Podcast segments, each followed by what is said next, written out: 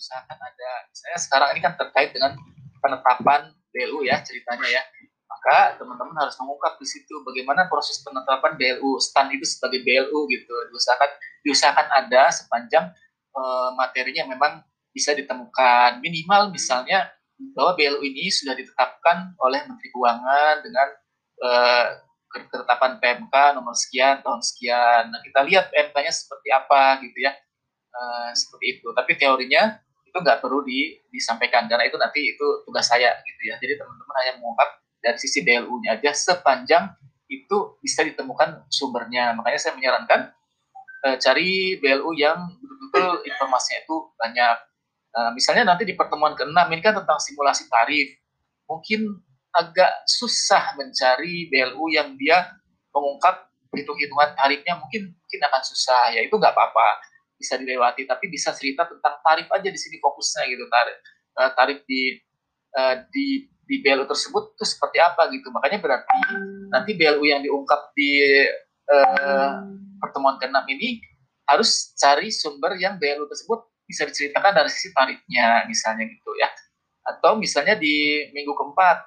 Meskipun uh, semuanya juga harus bisa mengcover semua ini gitu ya.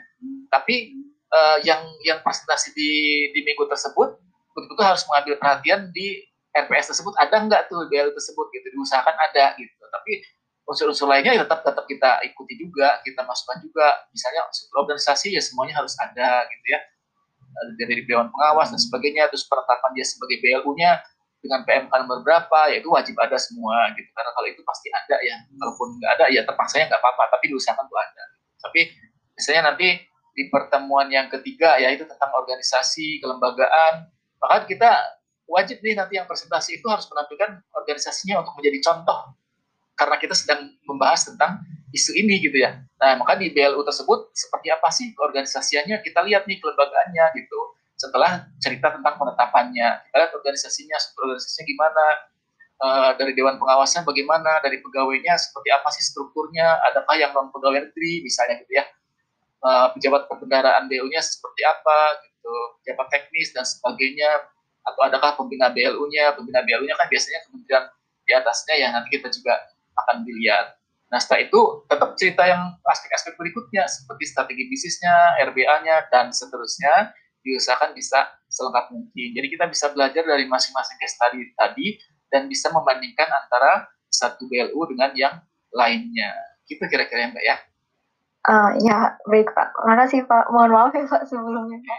Gak apa-apa, karena ini baru pertama ya. Oke. Iya Pak. Ya, kita lanjut. Silakan yang mau uh, bertanya. Tidak harus terpaku ke slide tadi ya, tapi intinya sih tentang penetapan BLU, apa tentang tentang stand lah intinya kayak gitu ya. Silakan.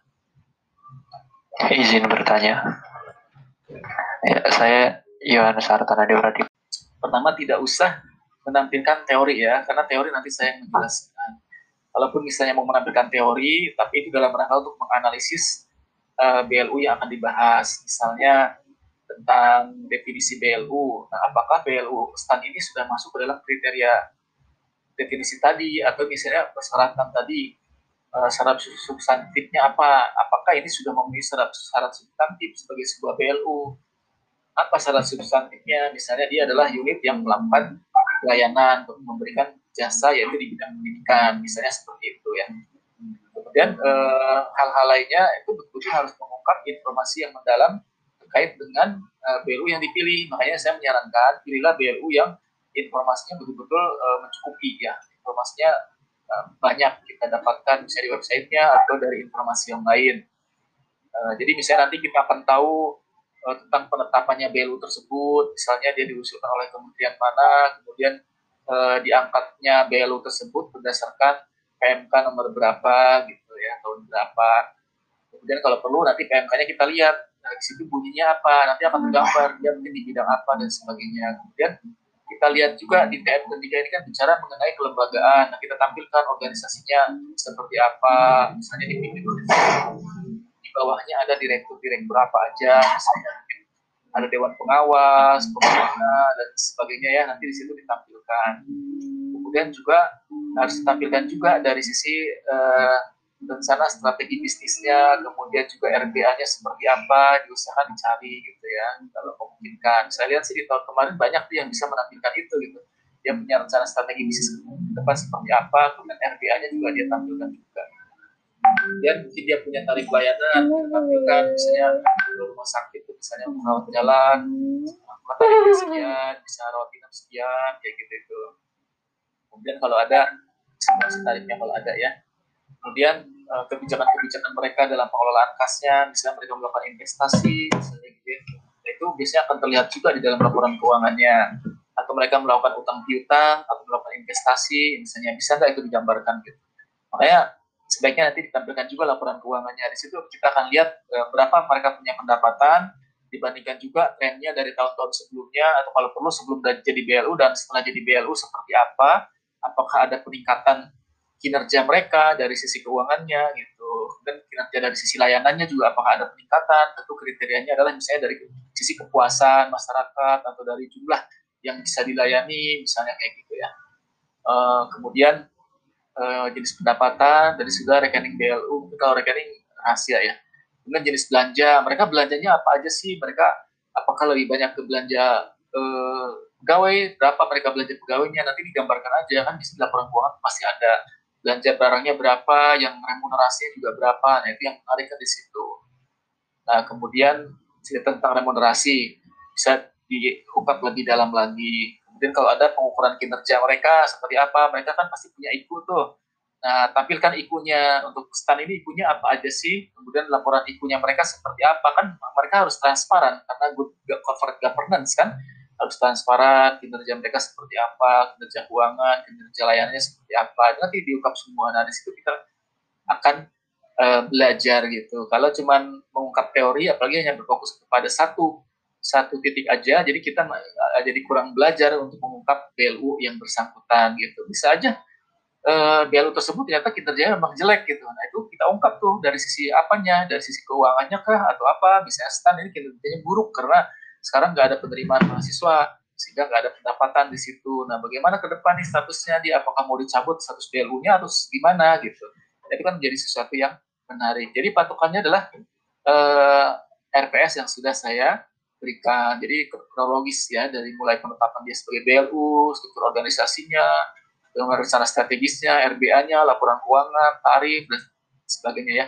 Seperti itu. Harapan saya sih seperti itu dan eh, banyak kok BLU-BLU yang mudah kita dapatkan uh, informasi-informasinya itu gitu meskipun mungkin ada satu dua yang tidak bisa kita ungkap karena memang dia mungkin nggak nggak upload di websitenya gitu ya tapi pengalaman saya uh, di tahun sebelumnya itu banyak kok bagus-bagus banyak artinya kalau kita misalnya ngincer ah, saya mengungkap stand tapi ternyata informasinya nggak cukup ya. Ya sudah jangan dipaksain stand oh banyak sekali kan BLU pendidikan seperti misalnya UIN atau mungkin UGM UI yang dia lebih transparan atau mereka sudah jadi uh, apa namanya PTNBH ya jangan itu. Saya kira masih banyak yang banyak banget lah pendidikan apalagi kesehatan itu juga banyak banget yang bisa kita cari yang informasinya lebih lengkap kemudian juga bisa itu tadi di, yang saya pernah sampaikan bisa menggunakan informasi dari sumber lain. Misalnya skripsi orang atau tesis orang atau jurnal ilmiah punya orang gitu ya. Atau dari berita misalnya tentang terkait dengan BLU tersebut. Nah itu kan bisa menjadi sesuatu yang menarik. Misalnya BLU ini ternyata ada masalah apa terungkap di media misalnya itu kan bisa dipaparkan kita lihat. Nah, apakah dia beresiko terhadap statusnya dia sebagai BLU misalnya karena kinerjanya di, dinilai masyarakat kurang bagus misalnya kayak gitu. Nah, itu kan jadi sesuatu yang menarik. Tapi oke okay, nggak apa-apa. Ini karena yang pertama ya mudah-mudahan nanti yang kelompok berikutnya bisa lebih diperbaiki lagi lebih lengkap lagi. Oke okay, kita lanjut saja. Bagi yang mau mengajukan pertanyaan, silakan. Mungkin kita untuk pertama mungkin kita batasi tiga pertanyaan dulu, monggo.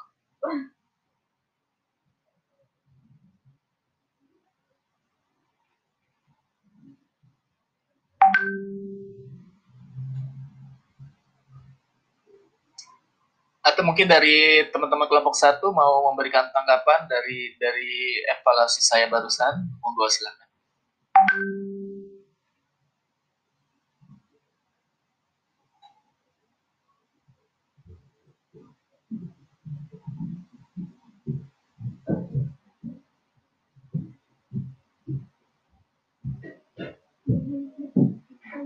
Uh, iya Pak. Tanya. Barangkali teman ada pertanyaan bisa di- ditanyakan.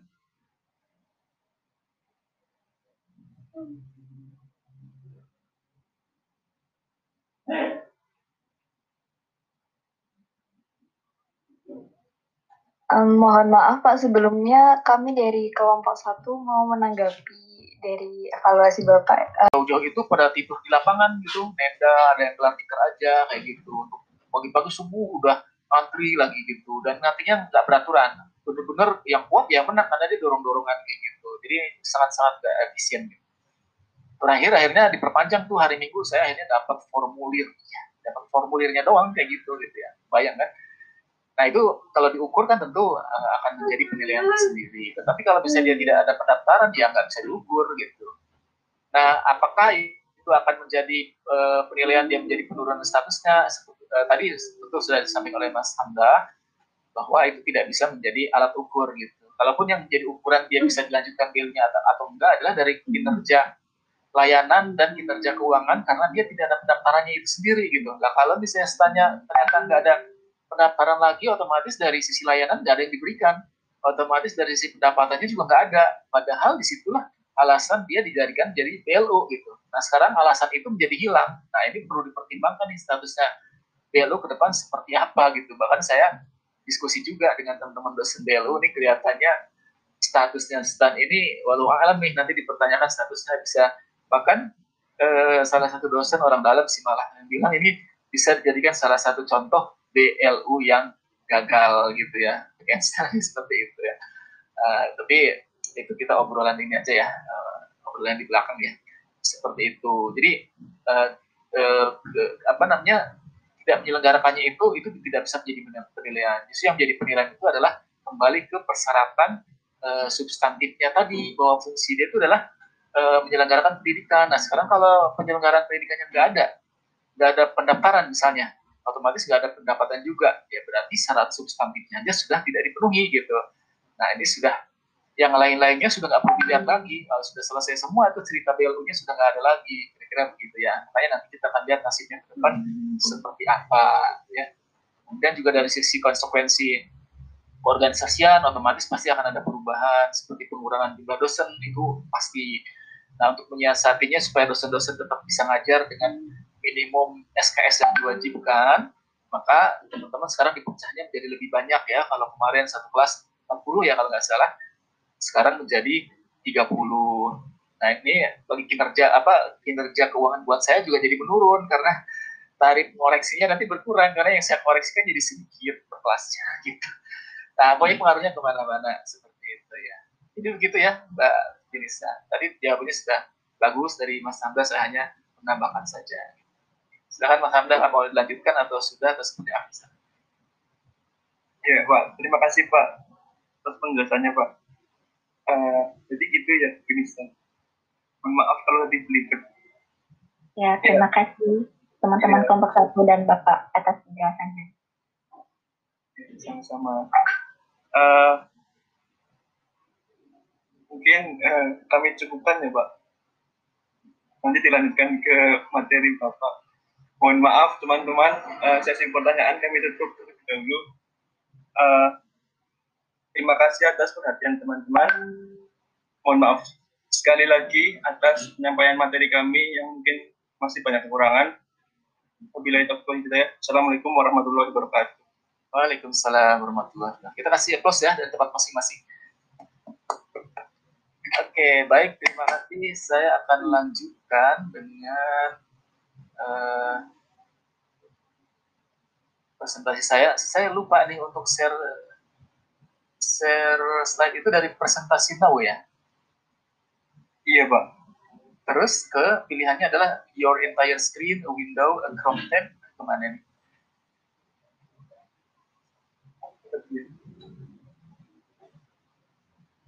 Ke window kah?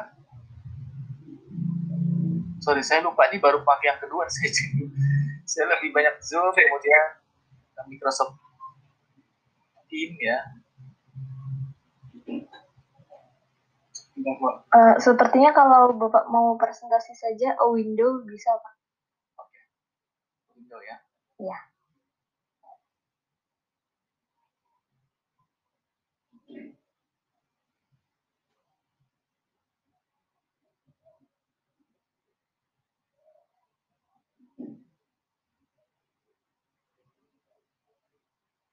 Apakah sudah muncul? Sudah, Pak. Oke, sudah, Pak ya kita mulai ya.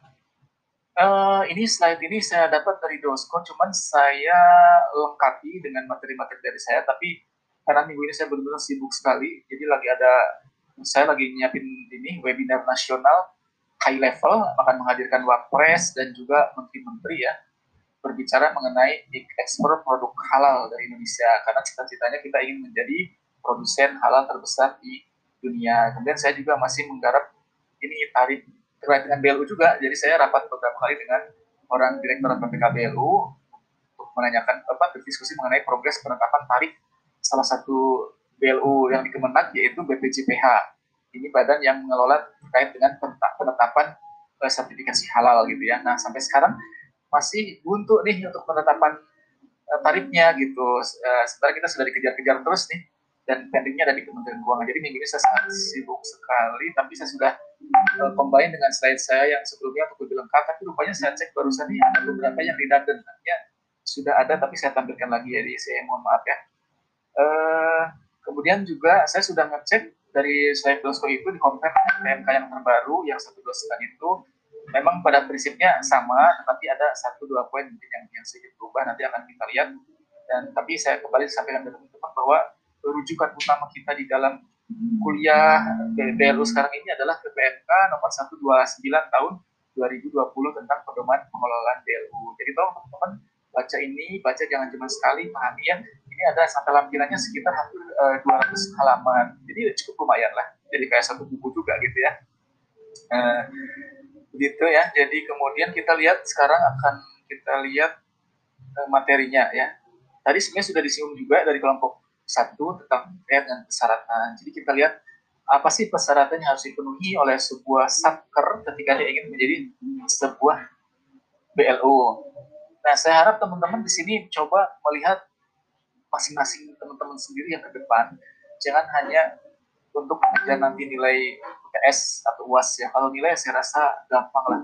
Asal teman-teman uh, ngerjainnya benar semua pasti dapat nilainya pasti bagus ya pasti dapat gitu. tapi lebih dari itu saya ingin teman-teman benar-benar memahami sehingga nanti ketika kerja ini coba diaplikasikan misalnya melihat di tempat teman-teman bekerja ini coba intip-intip kira-kira adakah satu unit yang bisa disit menjadi BLU misalnya karena terus terang sekarang ini BLU itu menjadi seksi ya karena banyak orang-orang tuh berlomba-lomba pengen menjadikan unitnya itu BLU sebanyak itu memungkinkan. Termasuk di DJPPR pun kita bikin juga BLU yang terkait dengan hibah gitu. Nah ini makanya saya juga akan menjawab pertanyaan kemarin. Ada yang bertanya apakah BLU bisa menerima memberikan hibah dari dia karunia ya kalau nggak salah. Nah ini juga udah saya rembuk juga di forum dosen dan pada prinsipnya bisa sepanjang memang itu diamanahkan untuk bisa uh, apa namanya nah, sebentar kok slide-nya hilang slide-nya tampil nggak di teman-teman tampil pak. Tampil ya. Jadi pada prinsipnya bisa sepanjang memang diamanahkan untuk itu. Dan itu ada satu BLU yang memang terkait dengan hibah itu bisa bisa diberikan seperti itu. Tapi tidak semua BLU boleh memberikan hibah gitu. Kalau tidak dia tidak diamanahkan melakukan itu ya. Nah oke. Okay uh, ini persyaratan-persyaratannya pertama syarat substantif yang wajib dipenuhi terlebih dahulu. Kalau substantif tidak terpenuhi maka otomatis semuanya gagal, tidak bisa diajukan. Uh, syarat substantif ini terkait dengan fungsi dari uh, satker tersebut, apakah dia memenuhi salah satu di antara uh, fungsi di antaranya seperti penyelenggara layanan umum terdiri dari penyedia jasa atau barang yang sifatnya untuk pelayanan kepada masyarakat atau pengelola, pengelola kawasan tertentu. Kalau barang dan jasa itu yang misalnya seperti stand ya, seperti eh, penyedia jasa kesehatan, rumah sakit, puskesmas, misalnya seperti itu, atau kawasan tertentu, misalnya otorita Batam, atau misalnya eh, apa itu Gelora Bung Karno misalnya, atau dia eh, penyelenggara dana bergulir, seperti eh, dana khusus misalnya dana bergulir, penerusan pinjaman, tabungan perumahan, dan dana pengembangan pendidikan nasional gitu. Kalau dia memenuhi salah satu dari fungsi ini, maka berarti secara substantif sudah terpenuhi. Tapi di sini ada warning bahwa meskipun terpenuhi poin di atas itu, tapi e, bisa dianggap tidak terpenuhi secara substantif apabila satker menyelenggarakan pelayanan umum, ya dia menyelenggarakan pelayanan umum oke, okay. berupa penyediaan jasa pelayanan umum, namun berkaitan dengan hal-hal yang sifatnya peradilan, kejaksaan, pertahanan, keamanan, kepolisian, dan lain-lain hubungan luar negeri. Ini dianggap tidak terpenuhi. Jadi ini adalah bidang-bidang yang tidak bisa dibayarkan meskipun dia memberikan layanan umum gitu ya. Kenapa? Karena kalau menurut pengumuman saya ini adalah bidang-bidang strategis dan syarat dengan hal-hal yang sifatnya integritas dan sebagainya gitu ya, yang terkait dengan keadilan, terkait dengan pertahanan, ini masalah-masalah yang krusial gitu. Nggak boleh uh, di, di BLU-kan. Gitu. Harus purely itu dibiayai oleh uh, eh, APBN. Gitu ya. Kalaupun misalnya kayak peradilan ada biaya sidang dan sebagainya, itu kan tidak menjadi alasan untuk dijadikan BLU. Gitu ya. Nah, kemudian uh, syarat substantif berikutnya ada penjelasan yang lebih rinci di sini. Beberapa harus diperhatikan oleh calon satker BLU sebelum melakukan penilaian pemenuhan persyarat substantif. Pertama merupakan satker pemerintah yang dibentuk berdasarkan peraturan menteri atau lembaga atau peraturan lain yang lebih tinggi dan disetujui oleh menteri, PAN ya bersifat struktural maupun non struktural. Jadi dia harus bentuk satker. Itu intinya. Pembentukan satkernya ya itu atas dasar suatu peraturan tertentu ya di lembaga dan disahkan oleh Menpan. Karena kalau kita di kantor pengen membentuk suatu satker, bahkan kita pengen memelarkan organisasi bikin satu unit eselon tiga aja, itu memang harus dibahas sampai ke Menpan ya. Nah, yang kedua mempunyai pengelolaan keuangan yang mandiri. Cirinya apa? Bahwa dia mengelola uang mandiri. Pertama dia harus memiliki kode satker. Ya. Artinya dia satker mandiri. Kode satker ini diperoleh dari mana? Tentu dari Kementerian Keuangan. Kemudian memiliki alokasi anggaran tersendiri dalam dokumen pelaksanaan anggarannya yang terpisah dari instansi vertikal dan membuat laporan keuangan. Yang berikutnya adalah dia mempunyai pendapatan fungsional yang signifikan dari hasil layanan yang diberikan. Jadi uh, tugasnya dia memberikan layanan itu secara fungsi dia mendapatkan pendapatan dari situ. Nah, itu adalah salah satu persyaratan substantif yang harus dipenuhi. Kemudian merupakan satker yang telah berdiri sekurang-kurangnya dua tahun anggaran atau satker baru yang diamanatkan PP atau peraturan lainnya yang lebih tinggi. Jadi boleh kurang dari dua tahun, tetapi dia didirikannya menggunakan PP atau peraturannya yang lebih tinggi. Jadi dia memang diamanatkan ya. Satker yang didirikan dengan amanah tertentu, gitu. ada penugasan tertentu. Yang istilah kita di kantor itu penugasan ya, ada penugasan tertentu.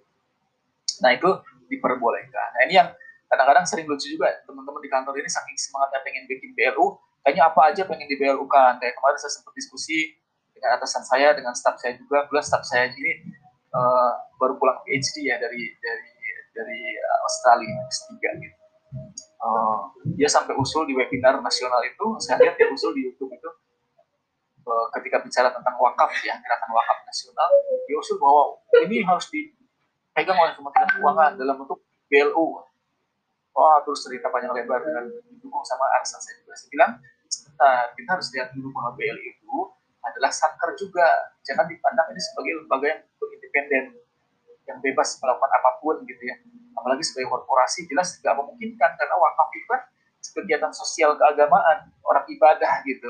Nggak bisa dikelola secara korporasi gitu. Demikian juga ketika, ketika dikelola oleh Kementerian Keuangan dalam bentuk BLU kita harus ingat bahwa BLU itu adalah satker pemerintah. Satker itu apa? Artinya dia melakukan kegiatan yang tugas utamanya adalah tusinya itu menjalankan tusi KL induknya nah adakah tusi dari Kementerian Keuangan untuk mengelola dana masyarakat endowment fund gitu ya dana sosial seperti itu. Sedangkan kita tahu bahwa apa pun yang dilakukan oleh Kementerian Keuangan koridornya adalah APBN. Saya ketika masyarakat store dana wakaf misalnya ke Satker Kemenheu itu tidak bisa dia jadikan sebagai uh, pendapatan negara gitu. Nah ini harus hati-hati. Kita nggak bisa sembarangan gitu seperti itu. Dan ini kalau saya lihat mirip dengan dana haji. Dana haji juga kan dana masyarakat, itu bukan pendapatan negara. Maka ada satu eh, badan yang diamanahi oleh undang-undang untuk eh, mengelola dana haji tersebut. Tapi itu bukan pendapatan negara dan itu dikelola oleh namanya BPKH, Badan Pengelola Keuangan Haji dan mereka mempunyai tugas menginvestasikan, mengelola supaya dana itu berkembang, mendapatkan pendapatan dari investasinya, tapi hasil pendapatannya itu nanti digunakan untuk peningkatan kualitas layanan jemaah haji, kembalikan lagi ke jemaah haji, karena itu kan uangnya jemaah yang dititipkan, gitu, sebenarnya amanah, gitu, bukan pendapatan. Jadi dia tidak bisa menjadi BLU. Berbeda halnya dengan yang di BPJPH. itu suatu BLU di bawah Kemenag yang tentang tarif uh, sertifikasi halal. Karena memang perusahaan ketika akan membuat sertifikasi halal ada tarifnya gitu. Nah ini yang menjadi kendala sekarang tarifnya belum ditetapkan oleh Kementerian Keuangan gitu. Nah itu tarifnya itulah yang menjadi pendapatan negara. Maka boleh menjadi BLU nah ini ya teman-teman nah, nanti kita harus, harus, harus ngelihat dari sini dulu ya harus dikaji betul dari sisi substantifnya masuk atau enggak gitu ya nah sekarang kita lihat nih uh, buat pemanasan. Kita ada satu case study persiapan menjadi BLU. Nanti teman-teman silakan berpendapat secara bebas ya. Apakah ini boleh diangkat menjadi BLU atau tidak? Saya bacakan ya, sebuah balai kesehatan. Balai kesehatan berarti dia melayani masyarakat di bidang kesehatan. Di bawah kementerian atau lembaga akan dikembangkan menjadi satker BLU. Balai tersebut sudah berjalan selama lebih dari dua tahun anggaran. Seluruh pembiayaan balai diperoleh dari alokasi rupiah murni, APBN, dan menginduk pada Satker Sekjen KL. Ke depan, balai dimaksudkan diarahkan untuk melayani masyarakat dan memperoleh pendapatan yang signifikan gitu. Coba dicermati, ya. Maaf, layarnya hitam, Pak. Nggak muncul slide-nya. Oh, kenapa ya? Saya coba stop dulu ya.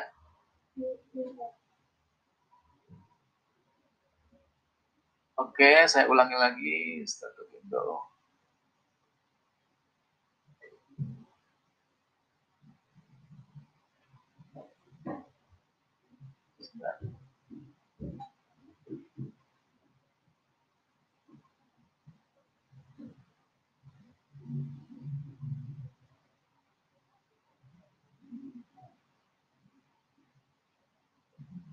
Sudah kelihatan belum? Atau masih hitam? Masih hitam, Pak. Oke, saya pause dulu ya.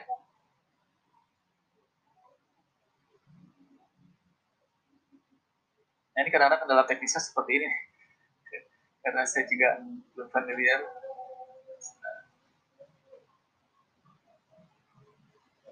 Ya,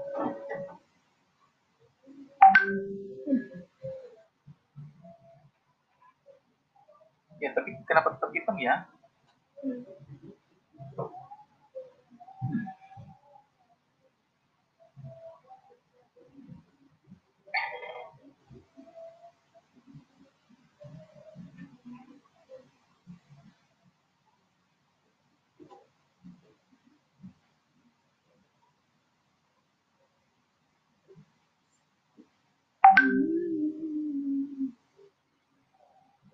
Coba saya pakai yang PDF ya. Bisa, Pak. Terlihat, Pak. Saya malah belum muncul. Terus saya mode.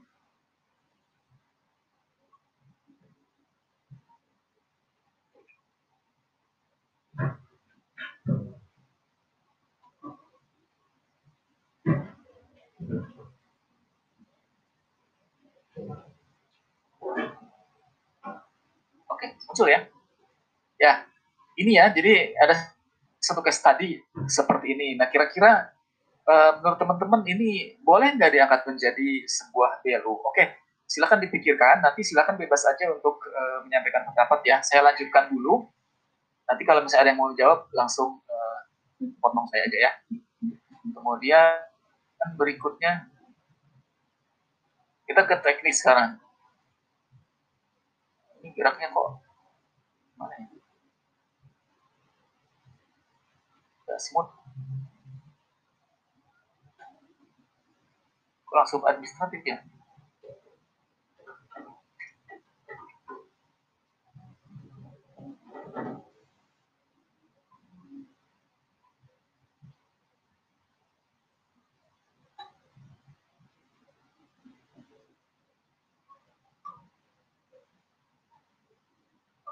apa-apa yang tampil dulu sekarang administratif ya.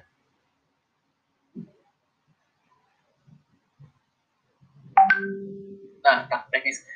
Uh, kinerja teknis itu ada dua yang dinilai. Yang pertama adalah kinerja layanan umum. Ya. Yang kedua kinerja keuangan. Kinerja layanan umum ini layak dikelola dan ditingkatkan pencapaiannya melalui penerapan BLU. Jadi kita harus melihat bahwa sebuah satker yang akan diangkat menjadi BLU, kita harus lihat dulu kinerja pelayanan umumnya dia seperti apa. E, layakkah dikelola dan bisa meningkatkan uh, kualitas layanan umumnya itu ketika dia ditetapkan menjadi sebuah BLU gitu ya. Maka adanya rekomendasi dari menteri ini penting sekali dan dia harus mempertimbangkan uh, bahwa inilah yang diangkat jadi BLU itu karena alasan layanan umumnya adalah indeks kepuasan masyarakat seperti apa gitu. Ini harus harus harus disertakan. Kemudian peluang peningkatan kinerja pelayanan bahwa di situ ada proyeksi bahwa dengan menjadi BLU maka kualitas layanannya itu akan meningkat. Kenapa? Karena setelah jadi BLU dia akan begini begini begini gitu ya. Mungkin akan mengadakan gedung baru, uh, alat-alat rumah sakit baru dan sebagainya sehingga pelayanan akan meningkat. Kemudian peraturan perundangan dan kebijakan yang ada itu cukup kondusif untuk mendukung peluang peningkatan layanan tersebut ini dari sisi peraturan. Kemudian dari sisi profesionalitas sumber daya manusianya juga ini diungkapkan juga bahwa dia punya potensi dari sisi SDM gitu ya. Misalnya rumah sakit nanti dia akan meng-hire uh, dokter-dokter spesialis yang dari rumah sakit swasta misalnya kayak gitu. Kemudian dari sisi keuangan juga uh, ada pertimbangan misalnya dari sisi penerimaan PNBP-nya dua tahun ke belakang gitu ya. Uh, dan proyeksi lima tahun ke depan akan seperti apa Kemudian uh, rasio realisasi dan proyeksi belanja pegawai dengan PNBP itu seperti apa? Harus terlihat sehat, jangan sampai uh, belanja pegawainya justru malah membebani gitu ya. Dan justru dan juga ada data realisasi dan proyeksi dari rasio keuangan. Itu yang uh. Kemudian ada syarat administratifnya. Nah ini ketentuan pengangkatan dan pemberhentian pejabat melalui uh, pengelola uh, pejabat pengelola dan pegawai BLU yang diatur dalam peraturan internal paling sedikit meliputi hal sebagai berikut ini terkait dengan uh, aturan-aturan kepegawaian kalau ini ya mengangkat pejabat pengelola kemudian mengangkat pejabat uh, keuangan BLU dan seterusnya ini juga diatur di, di dalam PMK. Nah, kemudian berikutnya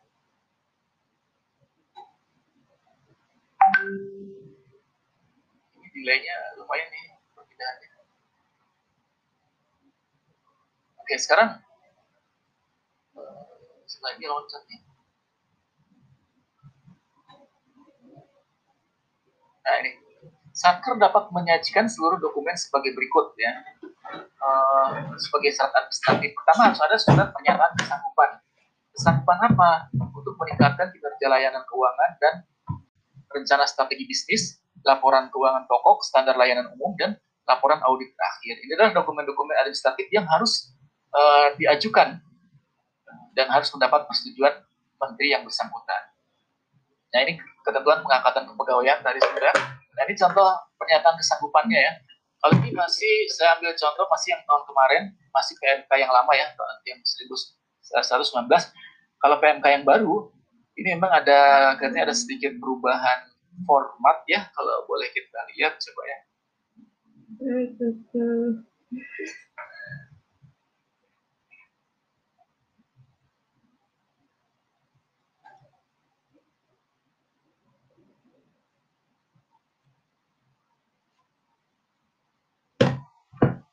Kok di sini nggak nampak ya PMK-nya? Nggak,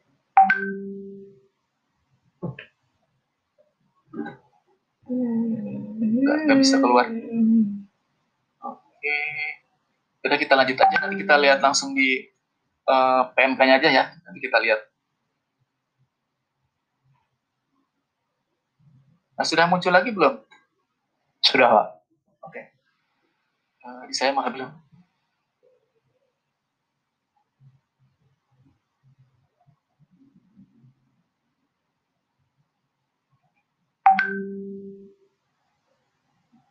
Ini mohon maaf ya teman-teman, saya benar belum familiar betul dengan ini.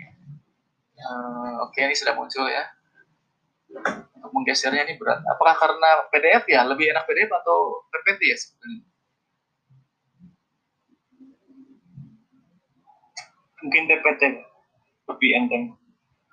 Lebih enteng ya. Oke, coba saya balik ke PPT lagi. Tapi tadi kok jadi blank ya? Stop sharing. Nah, di sini tetap blank ini. Blank atau tampilannya uh, normal? Blank, Pak. Iya, Pak. Nah, itu saya kenapa bisa gini ya? Uh, atau mungkin coba presentasinya yang entire screen coba, Pak. Mungkin, Pak.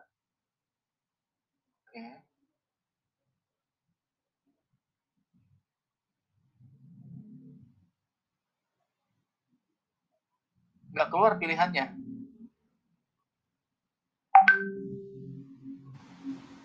Jadi entire screen kayak kayak capture.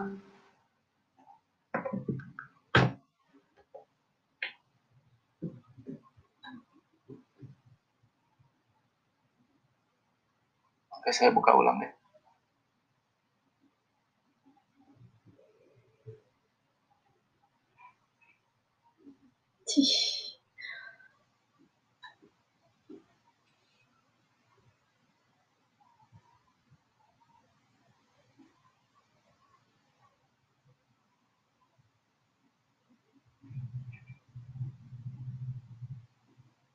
Sekarang gimana? Blank nggak? Sudah muncul, Pak. Alhamdulillah. Oke, kita lanjut ya. Ini pernyataan kesanggupan, kemudian pola tata kelola ya. Jadi asalnya dari sini nih. Pernyataan kesanggupan, pola tata kelola, rencana strategis dan seterusnya. Ini saya jabarkan lebih rinci ya. Pola tata kelola itu terkait dengan corporate governance, bagaimana uh, pengelolaan organisasi yang yang baik ya, corporate governance itu ya terkait dengan akuntabilitas, kemudian transparansi gitu ya. Nah, di sini harus diawali dulu dengan uh, transparansi dari pengelolanya, yaitu berupa organisasi dan tata kelolanya. Ada struktur organisasinya, ada prosedur kerja, SOP, dan sebagainya. Kemudian pengelolaan fungsi-fungsi yang logis, misalnya kalau di rumah sakit itu kayak ada divisi rawat inap, rawat jalan, kemudian utilitiesnya atau uh, cateringnya, misalnya seperti itu ya, tergantung dengan fungsinya dari BLU tersebut. Kemudian dari sisi SDM akuntabilitas program, kegiatan dan keuangannya. Kemudian uh, akuntabilitas ini tentu nanti terkait dengan pertanggungjawaban dari uh, keuangan ya, dari audit dan sebagainya yang tadi dijelaskan oleh kelompok satu. Kemudian dari sisi transparansinya, kejelasan tugas dan wewenang itu harus uh, jelas ter terinci ya dari mulai visi misi program dan seterusnya tugasnya apa kewenangannya apa dari masing-masing divisi itu harus harus terinci gitu ya. Nah itu biasanya itu nanti dituangkan dalam dalam suatu uh, ketetapan kemudian ketersediaan informasi bagi publik. Nah, ini pola tata kelola tadi pengangkatan. Nah, rencana strategi bisnis nih. Kita harus ngelihat, ini nanti teman-teman yang presentasi harus terungkap ya, rencana strategi bisnis itu terlihat dari, pertama dari visinya. Ini menggambarkan hal-hal keadaan di masa datang yang berisikan cita-cita bahwa dengan PBLU ini maunya apa sih ke depan itu gitu ya. Kemudian misi, uh, sesuatu yang diemban atau dilaksanakan sesuai visi yang ditetapkan agar tujuan tersebut dapat dilaksanakan dan ini nanti visi misi ini diterjemahkan ke dalam suatu program strategis dan ini biasanya jangka panjang antara 1 sampai dengan lima tahun. Nah kemudian kesesuaian visi misi program kegiatan dan pengukuran pencapaian kinerja. Nah ini biasanya nanti akan tergambar di dalam ikunya ya. Nanti harus cari juga ikunya dari BLU itu tersebut apa. Itu menggambarkan program-program mereka gitu. Nah, indikator kinerjanya itu apa uh, untuk mengukur keberhasilan dari uh, program tersebut gitu. Pengukuran kan pencapaian kinerja, misalnya pengukuran yang memberikan gambaran capaian kinerja tahun berjalan, penjelasannya dan sebagainya. Nah, ini pengalaman tahun kemarin sih biasanya teman-teman bisa kok mendapatkan piku dari DLO tersebut. Banyak yang bisa di, di apa ya, yang menyampaikan pikunya gitu. Uh, kinerja mereka itu apa aja. Karena ini memang harus memenuhi tadi uh, transparansi dan informasi publik itu harus ada. Nah, kemudian terkait dengan laporan keuangan, ada laporan realisasi anggaran, neraca, laporan arus kas, dan catatan atas laporan keuangan. Di sini harus kita lihat kesesuaian dengan standar akuntansinya. Tadi uh, fokus penjelasan dari teman-teman di kelompok satu di sini ya, ada standar akuntansi pemerintah, SAK, eh, dan standar akuntansi lainnya. Kemudian hubungan antar laporan keuangan, uh, tadi dari laporan-laporan ini hubungannya seperti apa, nanti kalau bisa dijelaskan ya. Minimal ditampilkan lah seperti itu. Kesesuaian antara kinerja keuangan dengan indikator kinerja yang ada dalam rencana strategis. Nah, kemudian analisis laporan keuangan. Nah, kemudian standar layanan layanan minimal SPM ya, standar pelayanan minimal. Apa itu SPM? Ini menggambarkan ukuran pelayanan yang harus dipenuhi oleh satker instansi pemerintah yang akan menerapkan PPKM BLU dengan mempertimbangkan kualitas layanan, pemerintah, pemerataan dan kesetaraan layanan biaya serta kemudahan memperoleh layanan. Nah, SPM ini nanti ditetapkan oleh menteri bahwa standar sebuah rumah sakit ketika dia akan jadi BLU, maka dia standarnya adalah seperti ini, misalnya gitu ya. Itu nanti akan akan ada gitu. Nah, saya nggak tahu apakah di websitenya ini ditampilkan atau enggak SPM-nya tersebut ya. Kemudian SPM ini sekurang-kurangnya mengandung unsur pertama jenis kegiatannya apa atau layanan yang diberikan apa. Misalnya kalau rumah sakit ya berarti layanan kesehatan. Rencana pencapaian SPM, misalnya uh, dalam satu tahun dia akan melayani orang sekian banyak rawat jalan rawat inap sekian misalnya gitu ya. Atau rasio yang sembuh misalnya atau misalnya jumlah rasio antara yang rawat inap dengan yang sembuh berapa gitu ya. Bukan sebaliknya berapa jumlah rasio yang meninggal dengan yang rawat inap berapa gitu ya itu justru malah kebalikannya gitu kemudian indikator pelayanan dan seterusnya. Itu adalah SPM kemudian laporan audit terakhir nah, sebelum dia diajukan jadi BLU apakah dia sudah diaudit atau belum nah itu harus di sertakan juga gitu. Kalau misalnya dia belum diaudit, tentu dia harus uh, memberikan surat pernyataan bersedia diaudit secara independen. Nah ini adalah saya uh, resume persyaratan administratif yang dipenuhi, dia harus ada dokumen-dokumen sebagai berikut: surat pernyataan kesanggupan, pola tata kelolanya, organisasinya di sini, rencana strategi bisnis, laporan keuangan, SPN-nya dan laporan audit. Ya. Nah ini alurnya alur untuk pengajuan penilaian dan penetapan BLU. Eh, yang terlibat di sini adalah KL yang bersangkutan yang mengusulkan satker di bawahnya akan jadi BLU, kemudian Kementerian Keuangan, ada Menteri Keuangan, ada DJPB dalam hari ini Direktorat PPK BLU dan ada tim penilai. Jadi sekilas kita lihat KL di sini dia akan mengajukan mengusulkan satker yang memenuhi syarat uh, substantif, teknis, administratif diajukan ke Menteri Keuangan. Kemudian hasil penilaian persyaratan penetapan organisasi dan kerja ini dia akan menyampaikan disposisi ke DCPB untuk dilakukan penilaian. Dan kemudian masuklah ke Direktorat PPK BLU. Pertama dia akan menilai dulu dari sisi substantifnya. Apakah uh, memenuhi persyaratan substantif? Kalau tidak akan dikembalikan surat penolakan usulan. Kalau iya akan dilanjutkan dengan uh, pengujian dari sisi teknisnya. Teknisnya memenuhi enggak dari sisi layanan dan uh, keuangannya. Kalau tidak akan dikembalikan. Kalau iya akan dilanjutkan kepada administratif. Administratifnya bagaimana? Dokumennya sudah lengkap atau belum? Kalau enggak akan dikembalikan. Kalau iya maka akan diserahkan kepada tim penilai untuk dilakukan penilaian dokumen-dokumen tersebut. Kalau sudah semua udah oke, okay, maka akan ditetapkan menjadi BLU, either menjadi BLU penuh atau menjadi BLU bertahap.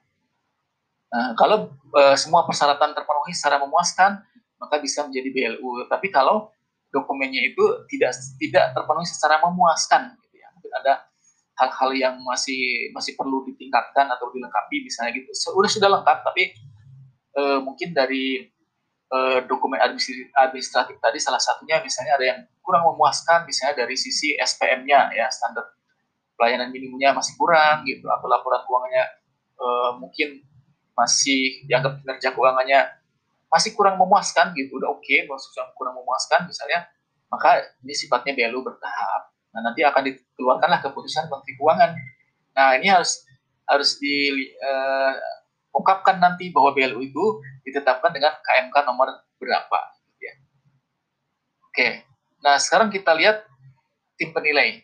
Tim penilai dibentuk berdasarkan keputusan Menteri Keuangan dan keputusan kepala daerah kalau untuk BLUD ya tim penilai mempunyai tugas meneliti dan menilai usulan penetapan PPK BLU, meneliti dan menilai usulan peningkatan, penurunan, dan pencabutan status PKB, PPK BLU. Jadi tidak hanya menilai penetapan, tapi juga e, peningkatan atau penurunan dan juga pencabutan. Jadi bisa aja e, suatu BLU yang ditetapkan secara e, e, apa namanya e, bertahap, maka diajukan lagi untuk menjadi penuh, atau sebaliknya diturunkan menjadi bertahap atau justru bahkan dicabut ya. Itu nanti tim penilai.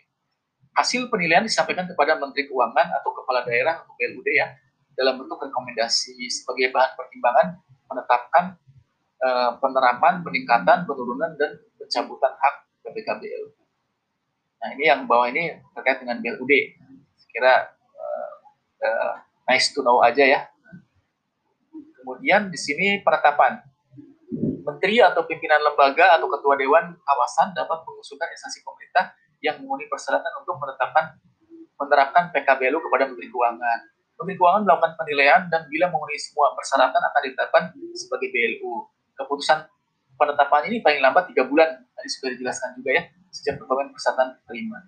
Nah, apa bedanya antara BLU yang ditetapkan secara penuh dan tidak penuh? Kalau yang penuh, dia mendapatkan fleksibilitas di delapan bidang ini pendapatan, belanja, pengadaan barang jasa, pengelolaan barang, pengelolaan uang, piutang, investasi, perumusan standar, kebijakan, sistem, dan prosedur. Sedangkan kalau dia... Maaf, Pak. Ya? Ini layarnya hitam lagi, Pak. Aduh. Kenapa ya? coba saya close lagi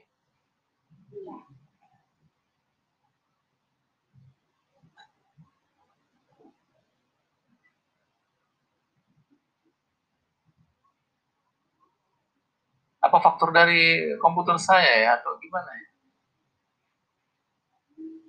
kalau zoom sih tadi nggak ada masalah sih oke kita coba lagi ya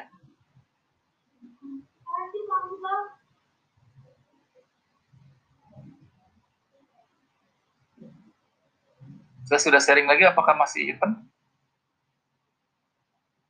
Sudah kelihatan, Pak. Oke, kita lanjut ya.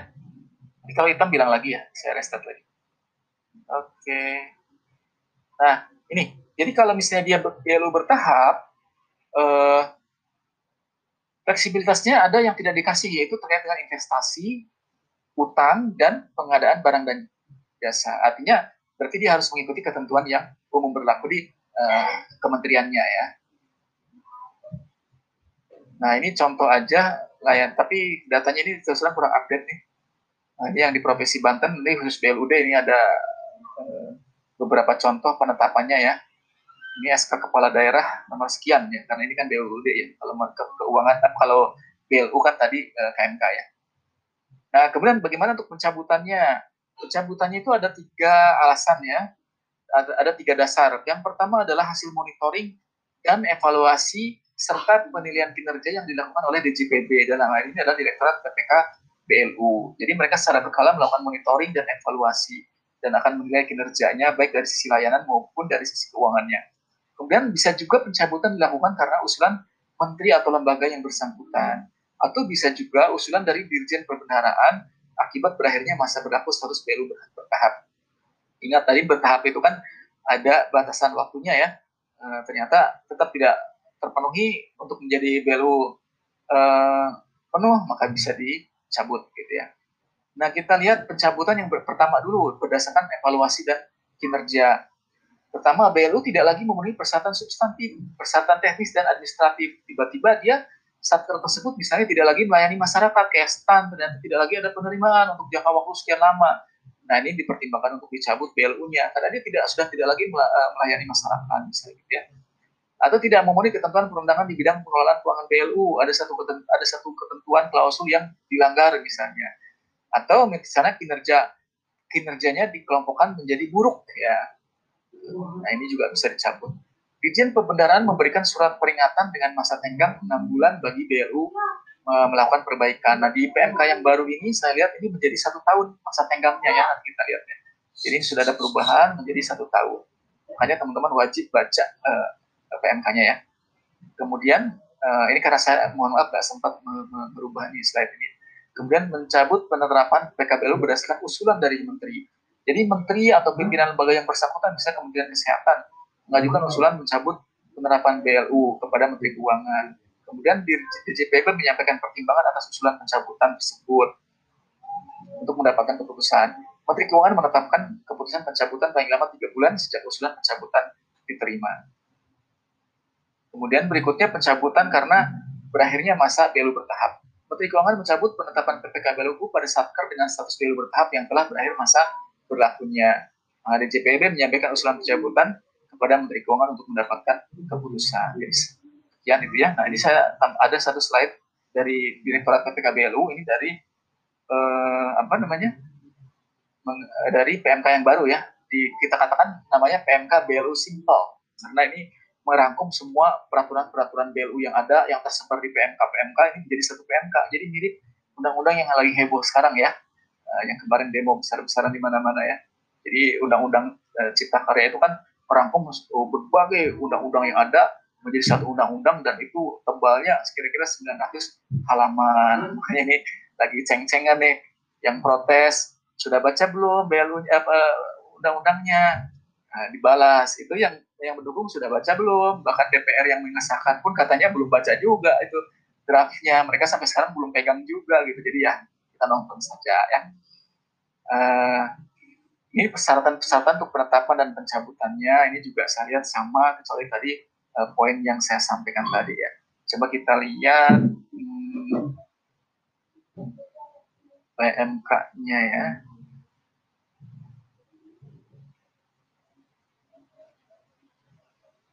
Kok nggak tampil ya PMK-nya ya nah, coba saya buka lagi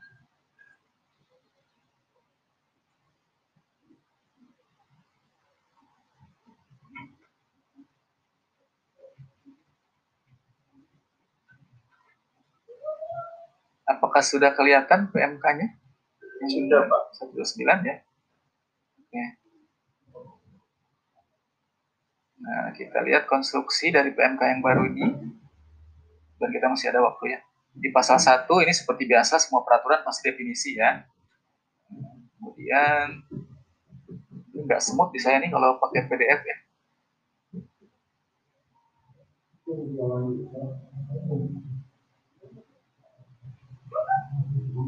Nah, terkait dengan penetapan BLU ini ada di pasal-pasal awal ya, yaitu di pasal, nah ini tujuan dan asas di pasal 3, kemudian, nah ini di bab 3, pasal 5, ini persyaratan, penetapan, dan pencabutan. Jadi, kalau teman-teman uh, belum baca sampai selesai pun, minimal uh, dibaca pasal-pasal yang relevan dengan materi kuliah kita. Misalnya, uh, pasal 4 ke belakang itu terkait dengan materi yang kemarin ya pertemuan pertama pertemuan kedua ini mengenai penetapan di sini ada persyaratan ya persyaratan kemudian uh, ada persyaratan uh, substantif administratif dan seterusnya itu dibahas di sini ya.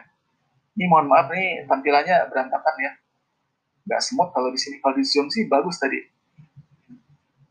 Jadi nanti silakan dicek. Nah tadi yang nanti keuangan memberikan keputusan paling lambat tiga bulan sejak dokumen persyaratan administratif dipenuhi. Sama ya. Nah terkait dengan penetapan yang sebagai nah ini nih di ayat 2 ini bicara mengenai ayat 2 pasal 17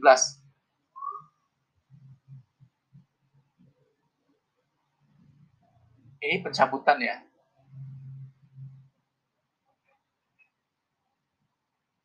Nah, kita lihat ke penetapan dulu, penetapan sementara dan oh ini pencabutannya yang tadi enam bulan itu. Nah kalau di sini ini mohon maaf berantakan ya.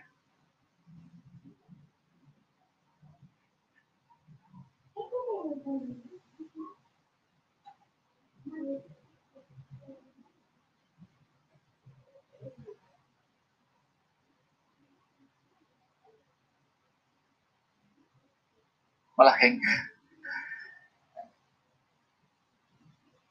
Oke, saya kira kita lanjut diskusi aja ya. Barangkali teman-teman ada yang mau ditanyakan atau ada yang menanggapi tadi uh, pertanyaan di slide yang di depan tadi. Apakah menurut teman-teman itu boleh dijadikan BLU atau enggak gitu ya?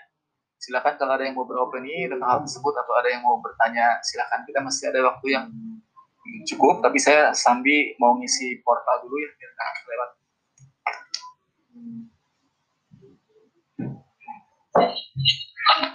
izin bertanya Pak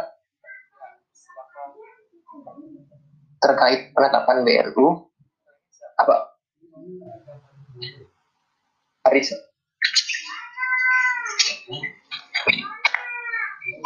oh, ya.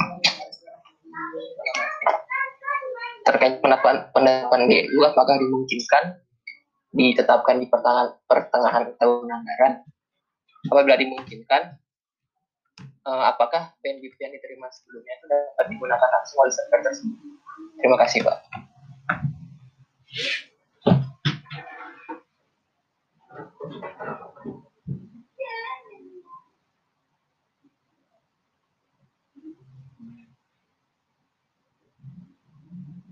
Ya, terima. Ini pertanyaannya bagus banget nih, sangat menarik dan saya kelihatannya tidak bisa nggak berani langsung jawab ini ya tidak ada di slide saya. Jadi saya eh, akan saya pending dulu, akan saya keep dulu ya, Mas Arisna, nggak apa-apa ya.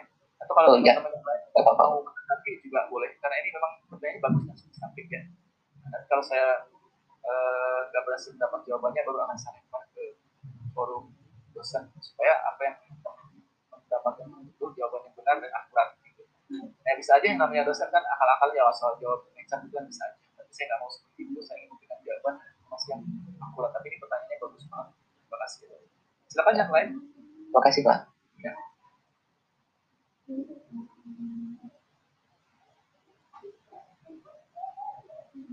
Lain ada mau menanggapi tadi yang tadi atau bertanya silakan.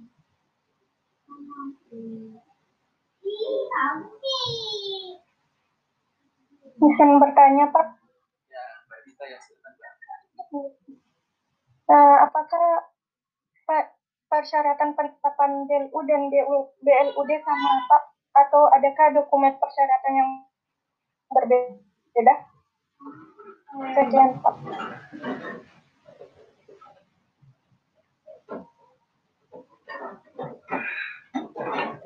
Oke, uh, memang di PMK kita ini hanya mengatur mengenai BLU saja ya, uh, tidak mengatur mengenai uh, BLUD.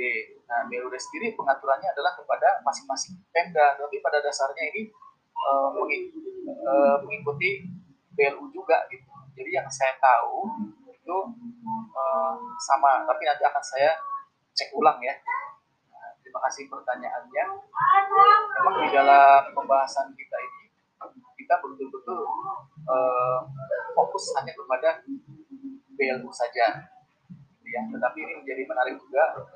Siapa tahu teman-teman nanti ada yang di Pemda. Nanti saya akan ambilkan akan saya carikan ya satu contoh peraturan mengenai persyaratan jadi BLUD dari kalau nggak salah itu dari tadi saya ungkap bahwa ini adalah dari Pemdanya masing-masing ya nanti akan saya saya lihat terima kasih ya Mbak ini jadi PR buat saya saya nggak akan jawab langsung sekarang ya. Terima kasih Mbak Dita. Iya Pak, terima kasih. Oke, silakan yang lainnya.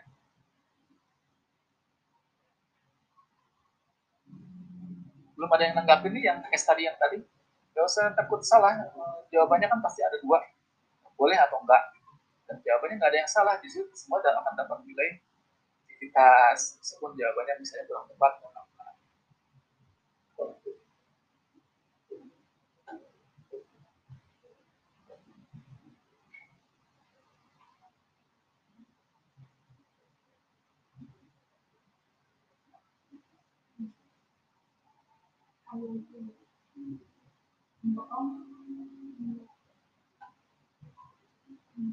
Gak ada yang mau coba nanggapin?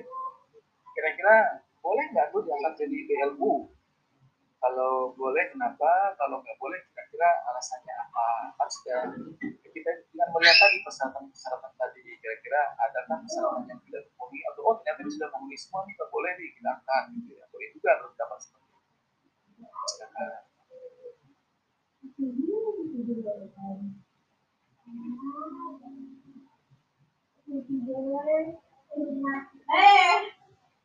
Ya, yang mau coba, jangan takut, saya nggak galak Ya, apa pun pendapatnya akan saya catat dan akan mendapatkan nilai aktivitas. Uh, izin berpendapat Pak. Ya, boleh. Ya, menanggapi tentang yang case tadi. Siapa nih? Bisa dua, Amara ya? Amara Pak, iya.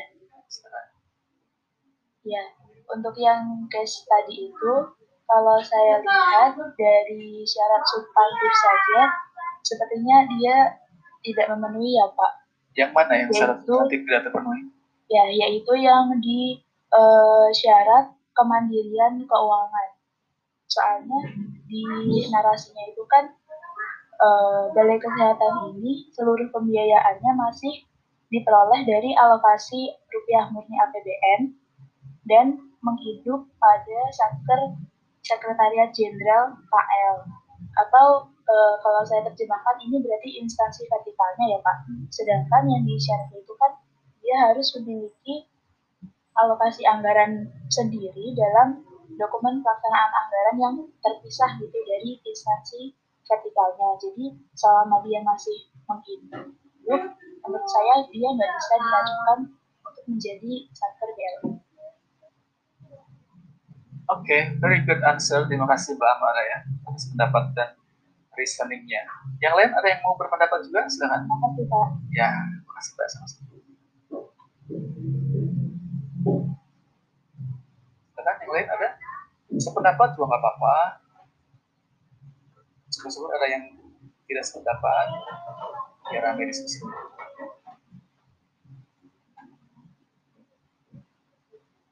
Ayo, adakah? Mbak ada yang mau mengajukan pertanyaan lagi? Silahkan.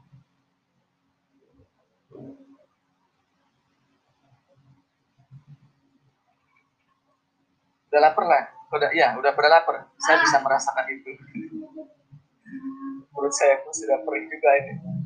Saya termasuk orang yang uh, on time kalau untuk makan ya. Jadi lewat sedikit, bisa langsung pengaruh ke perut saya. Itu ada uh, warning apa ya sinyal biologis saya gitu ya maksudnya biologis itu badan gitu ya badan saya. Uh, langsung berikan warning gitu ya. Tapi nggak apa-apa sebentar lagi deh. Ayo. Ada satu lagi yang berpendapat nggak apa-apa.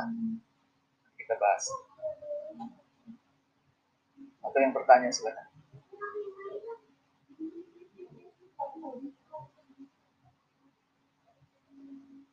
Nggak ada?